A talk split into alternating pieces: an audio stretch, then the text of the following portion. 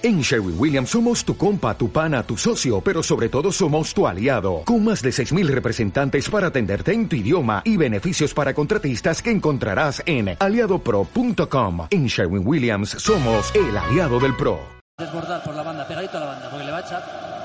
Atención ahí, precisamente Gio Van Bronjor tocando la pelota de cabeza Sergio Busquets, salida del fuera de juego Villa, no puede participar, la toca Matáis, en la toca de John, se la quita como puede de encima la pelea con el brazo Schneider, deja seguir el colegiado, Oh, ¡Gol! no, no me lo puedo creer, Rubén, vamos Casillas, Rubén Casillas, ¡Gol! Casillas que vuelve a ser santo, Casillas que nos vuelve a iluminar el día, Casillas que cierra la portería, Casillas que anula a Rubén, es el capitán, es Saníquez de nuevo, cuando más falta nos hacía, nos quitó un penalti de encima y ahora acaba de salvar a España en la final. Es que la, la engañó además, ¿eh? Robin engaña a Casillas, es con el pie derecho.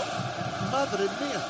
Oh, La vi dentro, la vi dentro, de verdad. Saque de esquina, saque de esquina, con qué rabia le saludaba Carles Puyol.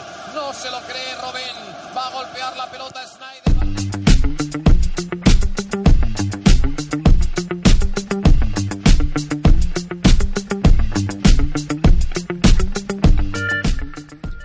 Tal? Este es el noveno episodio de nuestro podcast 442.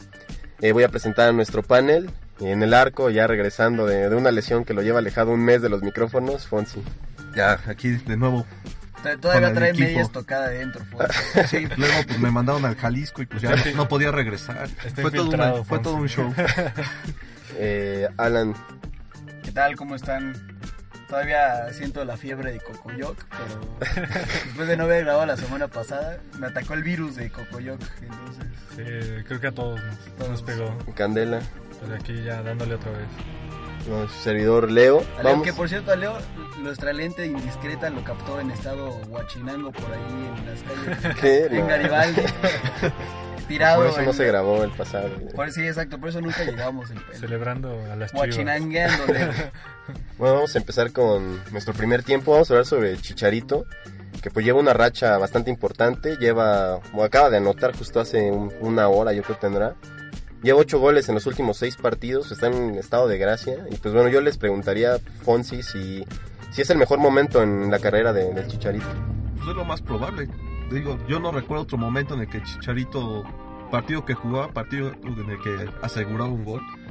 Entonces yo creo que puede ser que esté viviendo el mejor momento de su carrera. ¿Qué opinan los demás? Incluso yo creo que ahorita es de los mejores delanteros, este, o sea, por su momento, eh, en todo el mundo. Sí, probablemente está top 10 y si me apuran en una de esas top 5 ahorita nada más en cuanto a resultados. Estadísticamente podría ser hasta top 5. Digo, Pero yo no sé si sea el mejor momento de su carrera. Porque en realidad, para mí el mejor momento de su carrera es cuando era parte del Manchester United, porque era un equipo en ese momento poderoso. Ahorita ha ido a menos un poco, pero vamos, era un equipo poderoso en donde Chicharito, si no anotaba todos los partidos, sí- sí estaba anotando. Eh, sí, sí, contribuía bastante y bastante seguido. Entonces yo creo que esta es una muy buena racha.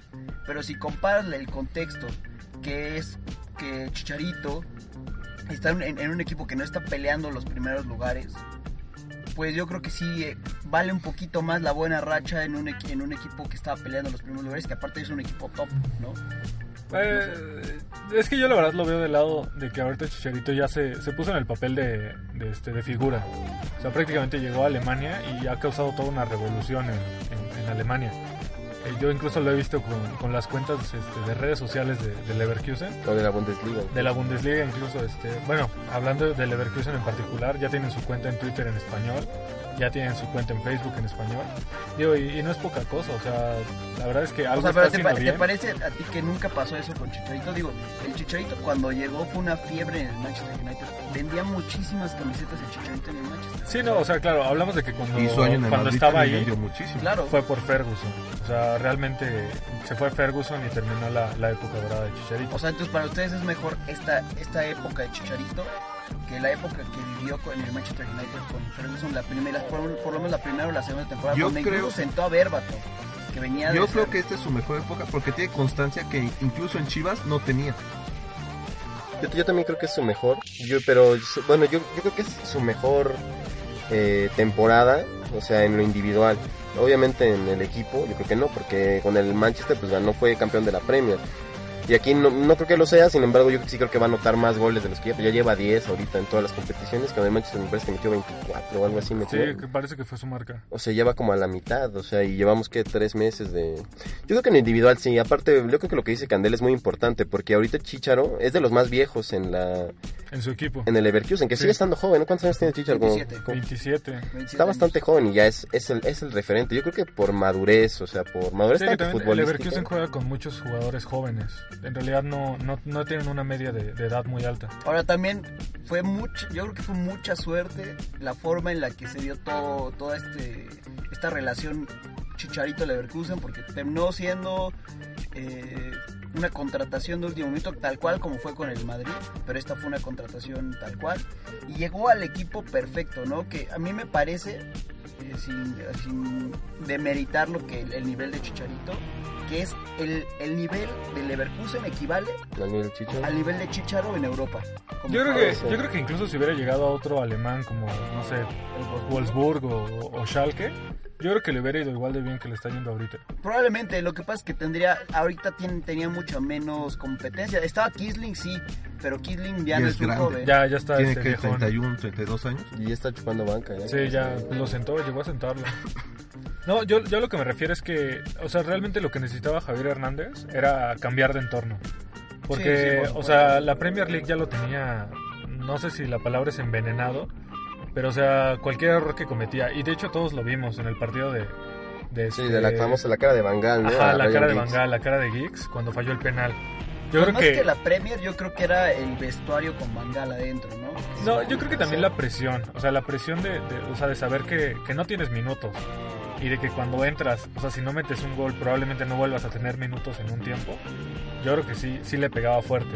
Y ahorita pues ya es titular prácticamente en todos los partidos. Yo creo que eso, eso es muy importante, justo lo que estás diciendo, la confianza, porque no sé si se han dado cuenta, pero el técnico actual del Leverkusen, que la verdad no, no sé cómo se llame, Schmidt. Le tiene una confianza pero tremenda, o sea, Sí. juega todo, juega todo y Sí, todos sí, los minutos casi, o sea, o si no sale al 80, o sea, juega, es titular en cualquier cosa, hasta en la copa, ya ven que metió, metió un doblete. Y yo creo que esto lo está reflejando en la cancha. Justamente hoy estaba viendo unos minutos del partido, o sea, los- el inicio del encuentro, Ajá. y le vi varios destellos técnicos, que o sea, no, no es Que lo no típico chicharito, ¿no? Como lado, un tacón, o sea, se ve que está bastante confiado, que está, pues, que se la creyó, pues. Ahora, pero esta, esta confianza viene de la mano del nivel del, del club, o sea, de las, de las obligaciones que tiene el club eh, a nivel torneos. Pues mira, yo creo que... o sea, si hubiera- supongamos que llega un equipo un poco más grande que el, que el Leverkusen, por ejemplo, a mí me parece que en este momento pelea muchas más cosas la Roma. Y llega la Roma, sería el, el- sería el mismo nivel de Chicharito en la Roma. Mira, la Roma ahorita su, su 9 es Edin Seco. Seco. Y me parece que el cambio... Bueno, Yerviño no es 9, pero a veces juega de 9. O sea, realmente... Realmente no, no creo que...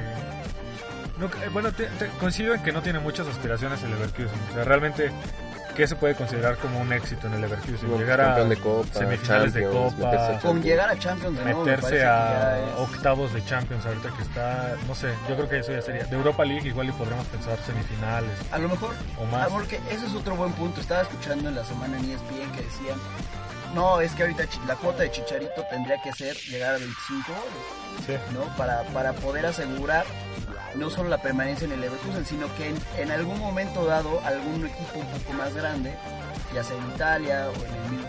No, no es- en España lo veo difícil, por regresar a lo mejor a la Premier. O sea, sería, sería bueno que, que, que Chicharito anotara 25. Luego decían, es que se va a acabar la Champions para el Leverkusen eventualmente, es lo que dicen. Pero, pero, pero mencionaba entonces va a llegar a la Europa League. ¿Esto le va a ayudar al, al Chicharito? ¿Creen que sí, que sí libere esta cuota de 25 goles? Yo creo que, yo creo que sí, ¿eh? Yo creo que incluso llega a los 30, ¿eh? 30 goles, es, Sí. es muchísimo para un delantero, ¿eh? Bueno, yo, No, yo no estoy hablando de todas las competencias. Sí, o sea, nada más en- la- en este- en liga. Sí, pero aún así es muchísimo. Eh, a mí se me hace muchísimo. Digo, o sea, ahorita trae buen ritmo, pero pues, puede bajar después del Pues, parón y de Digo, vean invierno. a Lewandowski, se aventó 18 goles en cuántos partidos, 3, 4 partidos. Y ahorita ha tenido, pues... Sí, ha bajado un ha poco bajado este, mucho. Y es su- Lewandowski. Yo creo que mencionaste algo, algo bastante interesante, que cuando dijiste como que la cantidad de goles para aspirar a, ot- a otro paso, usted- ¿ustedes qué piensan? O sea, ¿qué piensan que es lo que le depara el, el destino Chicharito? Yo personalmente, yo creo que se queda, que se queda en el Leverkusen tal vez unos dos o tres años Ajá. Y después yo creo que sí se va a la, a la MLS. O sea, no, no sé, yo, yo ya no pienso que regrese a las, a las... Yo creo que justo lo que A dijo Alan, o sea, yo creo que aquí, aquí va a estar cómodo, va a encontrar un lugar donde es apreciado por todas sus características. Y yo lo veo quedándose aquí, pero no sé si ustedes sí lo ven regresando. ¿Qué, qué ven para el, el Chicharo, Alfonso? Pues yo creo que estaría perfecto que se quede en el Leverkusen. O sea, es un equipo que pues ya lo adora, sinceramente. Y pues vamos, es bueno, pero no es este, como le dicen a estos delanteros, los killers, los que cuando la tienen la meten. Es Así más como cercano para- un poco al caza- a un cazagoles, eh, la verdad. Sí, de plano, sí lo pondrías. Sí, sí, sí lo Sí, pondría. el problema es que mete uno de tres oportunidades que tiene. Eso yo creo que es donde siempre quedó de ver. Bueno, pero, yo- bueno, ese punto también está interesante, ahorita lo platicamos. Pero ustedes qué piensan sobre el futuro de... Yo, yo creo que conociendo a Chicharito, como la mentalidad que tiene él, veo difícil que él se quiera conformar con el Leverkusen en el caso de que se presente la oportunidad de regresar a un club grande. Sobre todo porque a mí me da la impresión de que a Chicharito le encantaría llegar a la liga italiana en algún momento. Porque ya lo hizo en la Premier, ya lo hizo en la, en la Liga Española. Española. ya lo hizo en la Bundesliga. Estaría increíble que fuera el primer mexicano en anotar en todas las ligas. Creo que él tiene el nivel, tiene el tiempo para hacerlo. Y yo creo que siendo como es, es alguien que se, que, que se esmera en perseverar. Pues yo mira, sí buscaría, si, si eh, se presenta la oportunidad, sí buscaría llegar a un club grande. Si ese fuera el Eh, caso, la Juventus este, pues ha contratado jugadores probados. El caso de Tevez, ahorita con Mandzukic, Que no anda bien, ¿eh? que no anda bien. Sí, sí, sí, no, pero con Tevez les, les funcionó súper Sí. bien. Yo creo que igual si llega algún equipo italiano, yo pensaría que la Juve podría... Porque la Juve...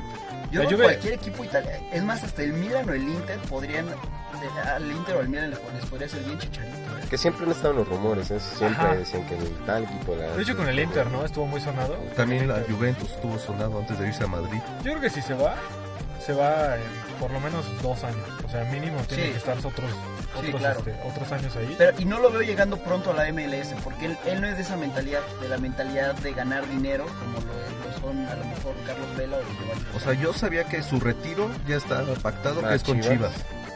Claro, sí. Bueno, pero igual se puede retirar a los 38. no sé. Sí, sí, sí. Como el... Claudio Pizarro, Ajá, que a los 36 ahí sigue corriendo. Sí, ¿Y cuál era el punto que querías tocar? su efectividad me parece, ¿no? Sí, sí, sí. O sea, que a mí person o sea, personalmente eh, yo no concuerdo cuando en programas como La Última Palabra, Fútbol Picante, cualquiera que ustedes me digan sobre análisis de fútbol mexicano, me parece exagerado eh, la crítica hacia Chicharito.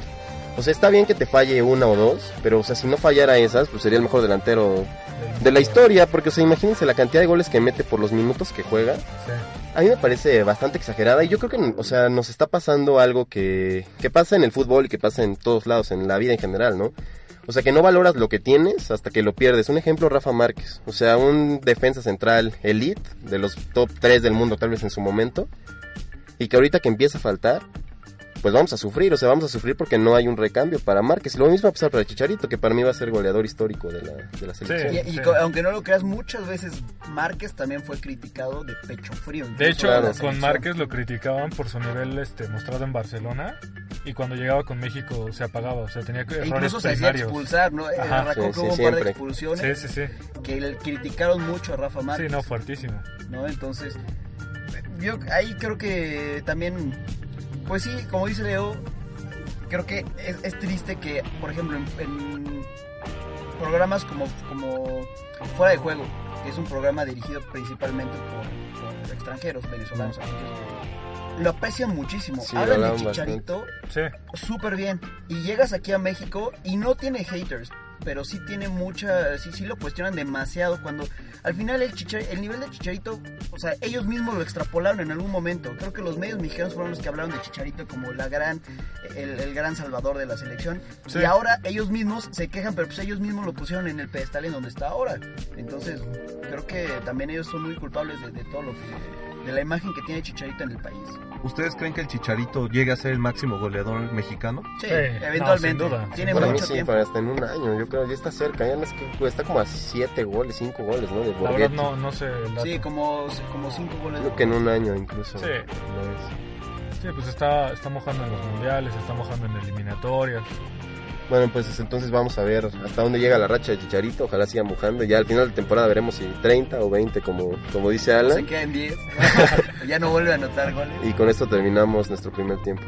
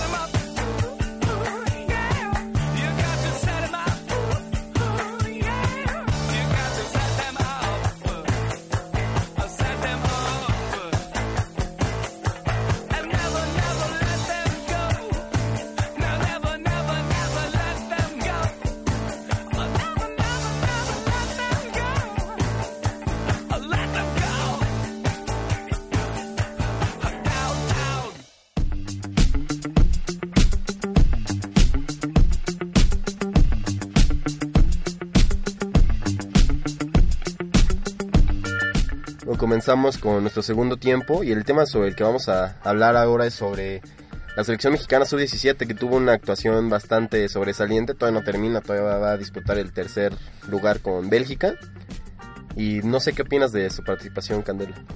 A mí la verdad me, me sorprendió mucho dos cosas. Una, que estos chavos no estaban pensando en el quinto partido. No, no, no. Estos realmente estaban pensando En en la final, en ser campeones, en, en emular a, a las generaciones pasadas, ¿no? Eso me, me agradó mucho, que, que no son conformistas. Y la otra es que se la creen. O sea, realmente yo cuando, cuando vi los partidos de... Hubo uno en particular, el de, el de Alemania, ajá, que en el que... No, no, no, uno que, que iban perdiendo, que empezaron perdiendo. Me parece que fue contra Chile. Ah, Empezaron sí, sí, perdiendo. Sí.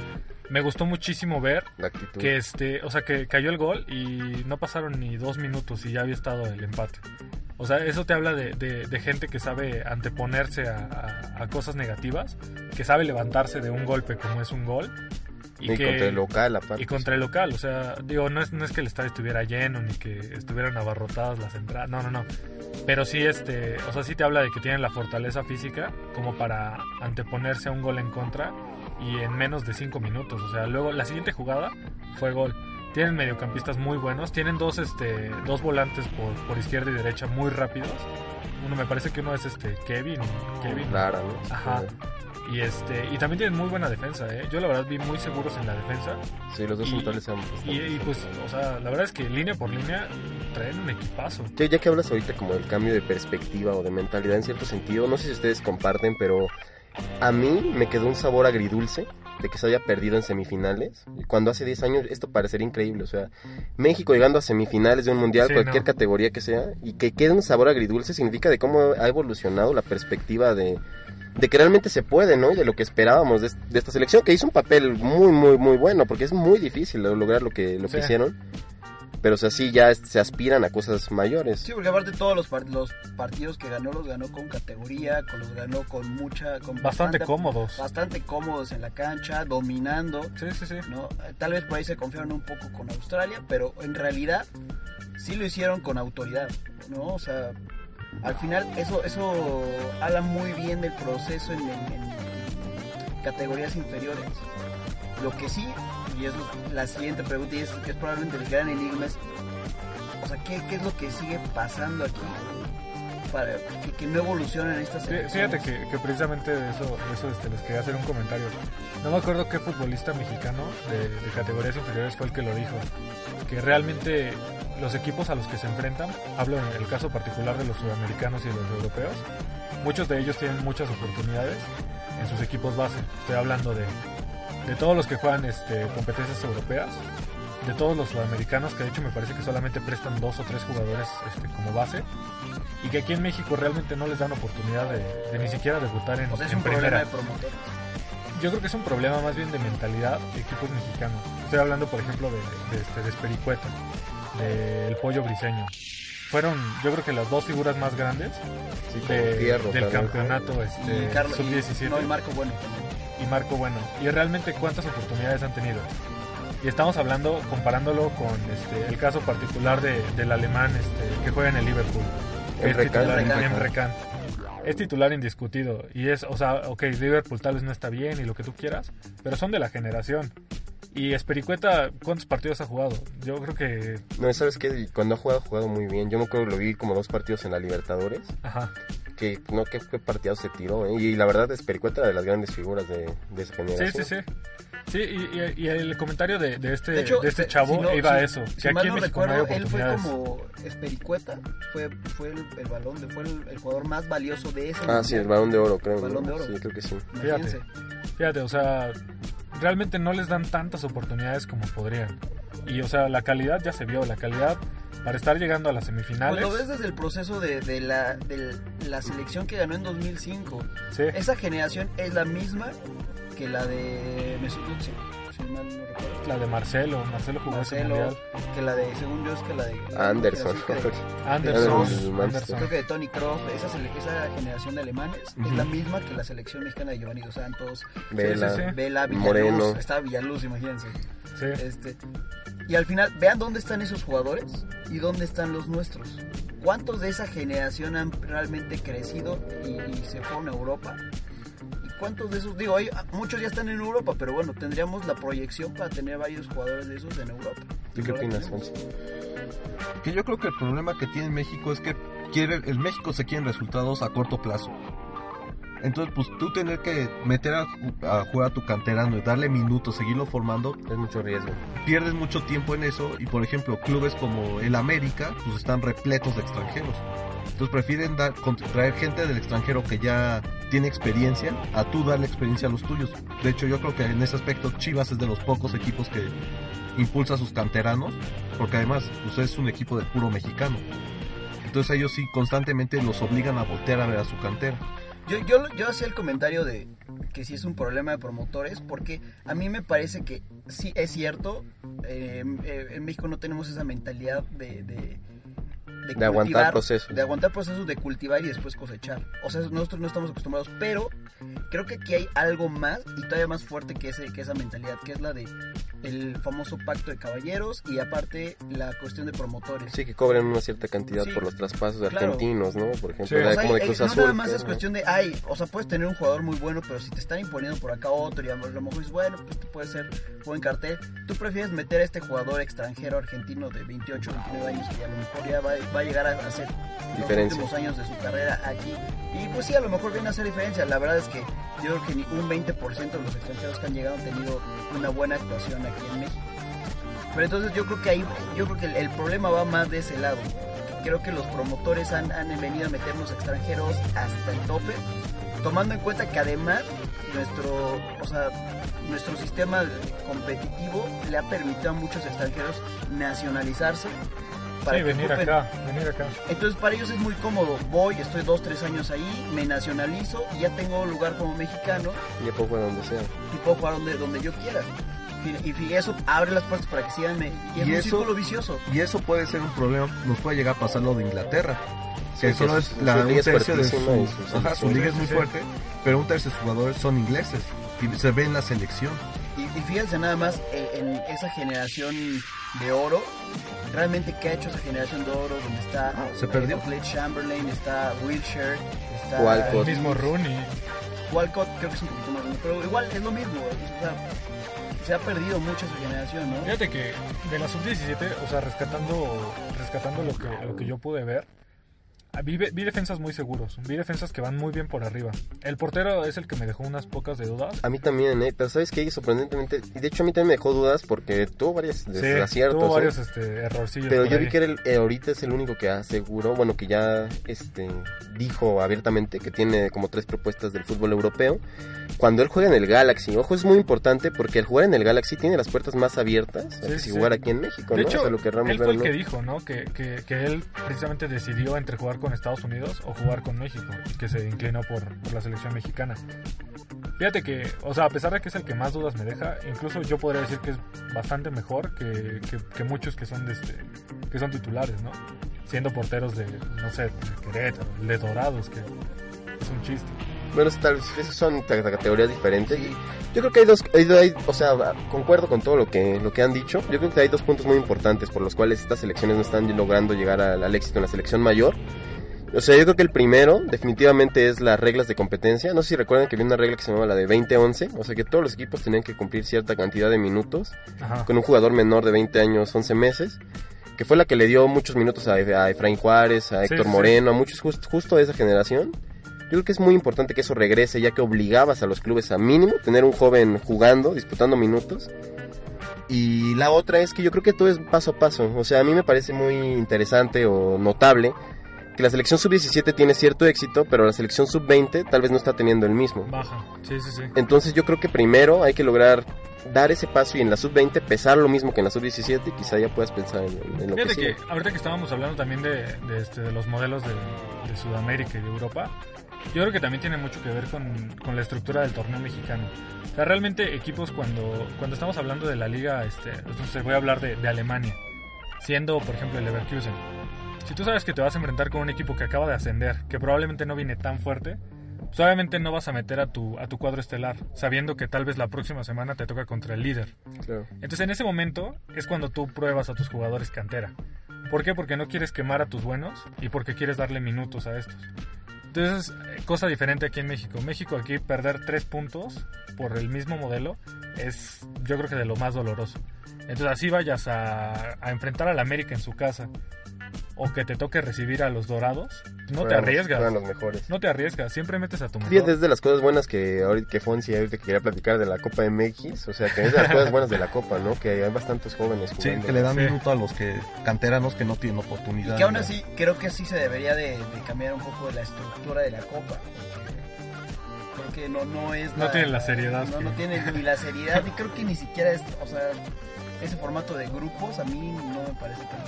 Sí, tal vez te dice eliminación directa de una vez, Eliminación ¿no? directa, todos contra todos. E incluso jalarte a los, a los equipos mexicanos que, no, que están en otras competencias. Digo, equipos como el América y como Tigres que podrían estar, más bien que ahorita están jugando en Conca Champions.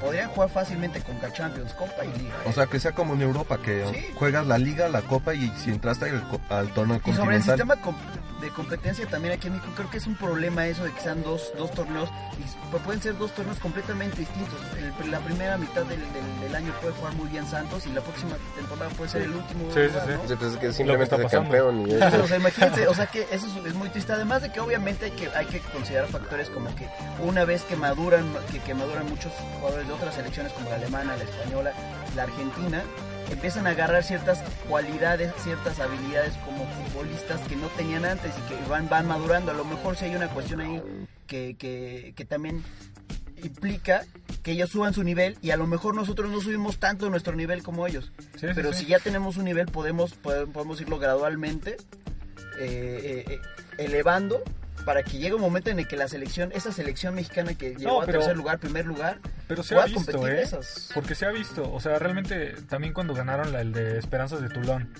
O sea, en ese en esas este, competencias, o sea, se ha visto realmente cuál es el nivel de la base de México. El problema Es yo creo que parejo, viene... que es, es bastante parejo, ¿eh? O sea, pero ustedes vean el nivel también de, de gente como, como Tony Cross, como Müller. Claro, bueno, pues es- O sea, cuando, cuando terminan ya de evolución, llegan a su, a su punto más alto, yo no creo que haya un jugador mexicano que, que llegue a, ese- a esos niveles. No, también hay unas cosas que han platicado bastante. Por ejemplo, me acuerdo Guardado una vez dijo que querían que los directivos mexicanos querían vender a los jugadores como si fueran Messi, o sea, a Ah, un sí, precio muy caro y por eso se van por los argentinos, Sí, los sí, sí. uruguayos, no tanto por calidad que la tienen, claro. Pero yo creo que, o sea, ese es un punto muy importante, ¿no? Sí, que aquí sí. los jugadores están carísimos. Y fíjate que, que no suena O tan sea, descabellado, ¿ustedes, ¿eh? ¿ustedes creen que, que trabajando bien una selección desde la sub-17 hasta llegar a, a- a un nivel profesional, de, ya digamos en los 23, 24 años, creen que podremos llegar a tener una selección al nivel de, de la alemana de ahorita? Tal vez en 20 años, o sea, obviamente Sí, o yo sea, no creo en- que en pronto. dos años, Digo, no hay, un caso que parece ser que sí, que sí lo lograron. ¿Bélgica? Bélgica.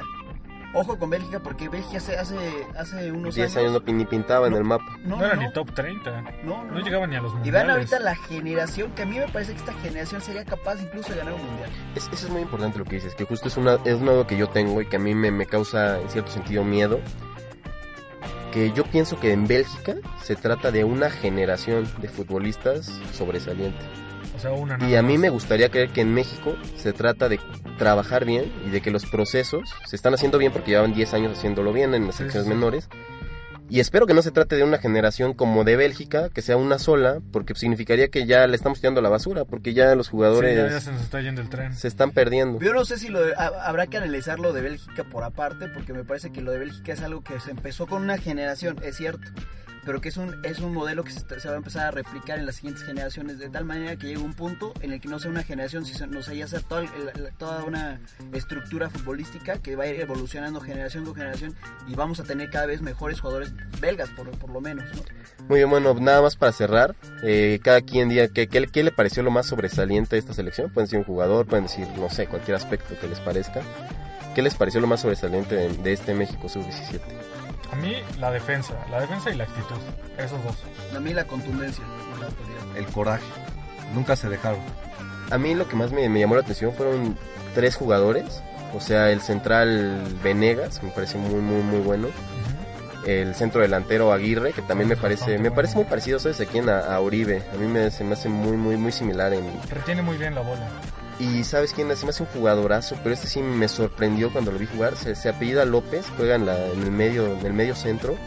Me parece muy similar, ¿sabes? Aquí en al Gallito Vázquez. O sea, porque me pareció un box to box, o sea, que te puede quitar la bola en tu propia área. La jugada en la le otra. tiene un tiro de larga distancia impresionante. No sé si vieron el golazo de tres dedos que le metió a, a Chile. Que qué golazo. O sea, me parece un gran jugador. Y yo creo que esto, pues, si lo siguen el, el proceso, pues ojalá lleguen a, a selección mayor, ¿no? Ya solo el tiempo nos dirá. Y bueno, con esto... Estamos omitiendo algo importante. El. Potro Gutiérrez. La influencia que tenía en estos chavitos. Lo ya- ven como un papá, ¿eh? Sí, o sea, hay que, hay que tener carácter, hay que tener eh, ese, ese sentido de- incluso de paternidad, ¿no? Para, para poder acoger a esos jugadores.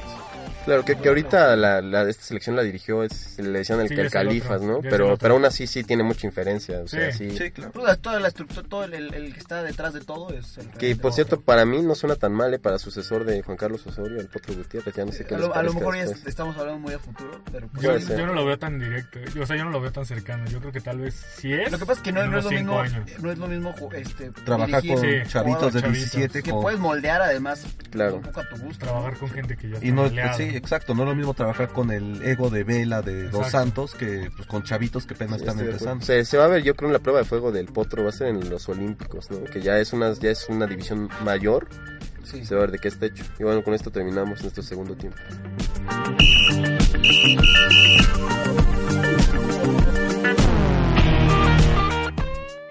Campo, apertura banda, recibe Di María, toca otra vez para Marcelo, trata de tirar la pared a la espalda de Alves, entra Di María, Ronaldo de ¡Has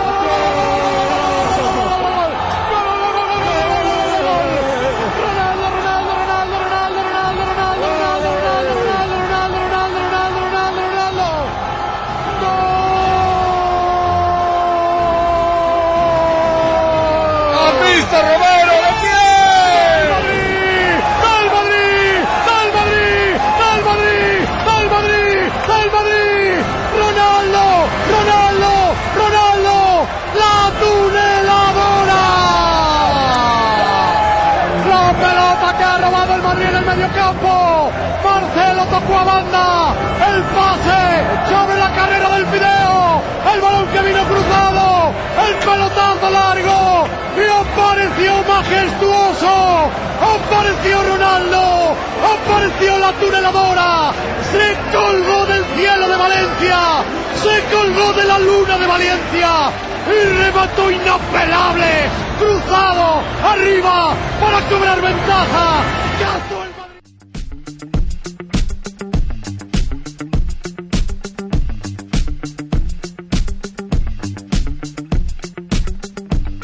Bueno, vamos a comenzar con nuestra sección de penales, que es nuestra sección de pronósticos. Y bueno, rápidamente vamos a decir, Oye, Eloy, ¿por qué hoy no va a haber tiempos extra? y no sé, por falta de tiempo. por- Porque estamos Falta siguiendo el esquema del Mundial Sub-17. Hay que romper esquemas. Entonces, Primer, segundo tiempo, Penales, penales. directos. sí, nos echamos 20 minutos ahí de la sub-17. Muy bien, muy bien. Bueno, el primer partido, el clásico tapatío que estaba eh, pospuesto. Y es el Atlas contra Chivas en el Jalisco. ¿con quién va?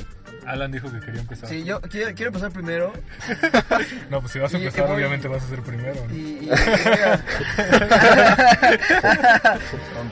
este, no, y voy a aclarar por qué. Porque aquí dicen que, que le copio a, a mis compañeros, quién sabe qué. Cuando ya hubo una jornada en la que Leo y yo tuvimos cuatro aciertos y ustedes creo que Eh, dos o me tres. parece que en esa jornada le copiaste a Leo. No, de hecho, de hecho tuvimos un par de dist- distintos. Pero para que ya no haya más eh, polémica al respecto, quiero ser el primero en, en dar mis pronósticos. Voy con, con las chivas. Ah, pues todos vamos a ir con las chivas. Yo también voy con las chivas. Chivas. Pero yo también. ya empecé copiándole a todos, Alan ya todos me están copiando a mí, ¿ven? No, pues bien de ganar la copa. Bueno, el siguiente partido es de la, Tremenda Copa MX, ¿eh? de la eliminatoria de la Conmebol. Este partido está bastante bueno. ¿eh? Chile recibe a Colombia. Alan, Voy a ir con arriesgate. Chile. güey. Con Chile. No, Voy a ir con Chile. Candela. Eh, pues es que Colombia no viene bien. Chile, y aparte es local.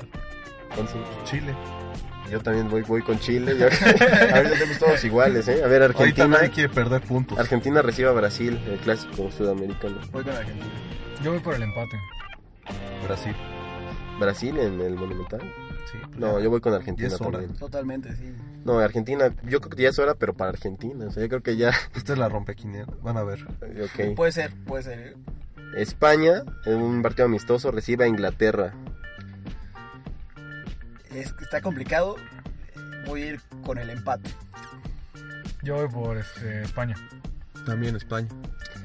Estos partidos amistosos a mí no me- generalmente no me gustan, porque puede pasar cualquier cosa. O sea, igual y te hacen 10 cambios al, al medio tiempo.